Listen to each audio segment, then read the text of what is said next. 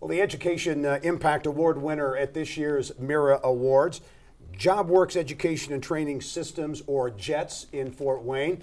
And Vic Oberhausen is the Chief Human Resources Officer uh, at the organization. Vic, congratulations and thanks for joining us. Thank you very much, Dick. Give, give us give us the lowdown. Give us the uh, the model here. Jets, JobWorks Education and Training, multifaceted uh, in who you train and the impact you're having on workforce. It is. It's uh, our Jets, Jets uh, program. What we strive to do is to reach out and provide opportunities for groups that typically are underrepresented in the IT field. Um, some of those groups, um, you know, black, brown, Latino, female veterans, uh, people with disabilities, and uh, and also uh, individuals individuals from the LGBTQ uh, community. Um, our goal is it, it's kind of two reaching. It, it's uh, to help fill that gap. Uh, there's a much needed need for IT professionals, and also to provide opportunities for uh, individuals in the underrepresented groups. Talk about the gap, that that uh, the workforce gap that exists there. It's, mm-hmm. it's, very real. And when you look at the individuals that you're able to reach through the JETS program, mm-hmm. how, how, substantial, how big is the impact you think the program is making? I think the program is making substantial impact. Um, over 61% of our students uh, are in within the groups that I mentioned.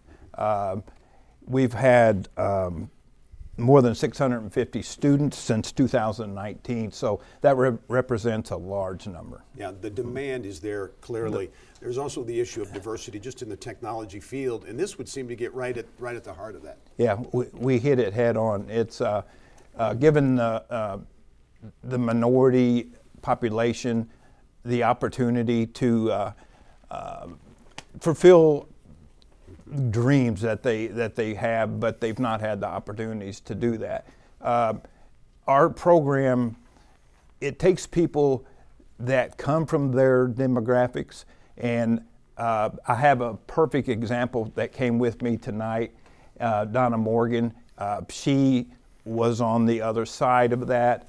Uh, uh, she's in a minority. She's female. She went through the program, did exceptionally well and she is now on our staff as an IT instructor. Mm-hmm. And she, our students can relate to her because she's uh, experienced a lot of the same barriers yeah. that they see. Yeah, and this training is free, right? This training is free.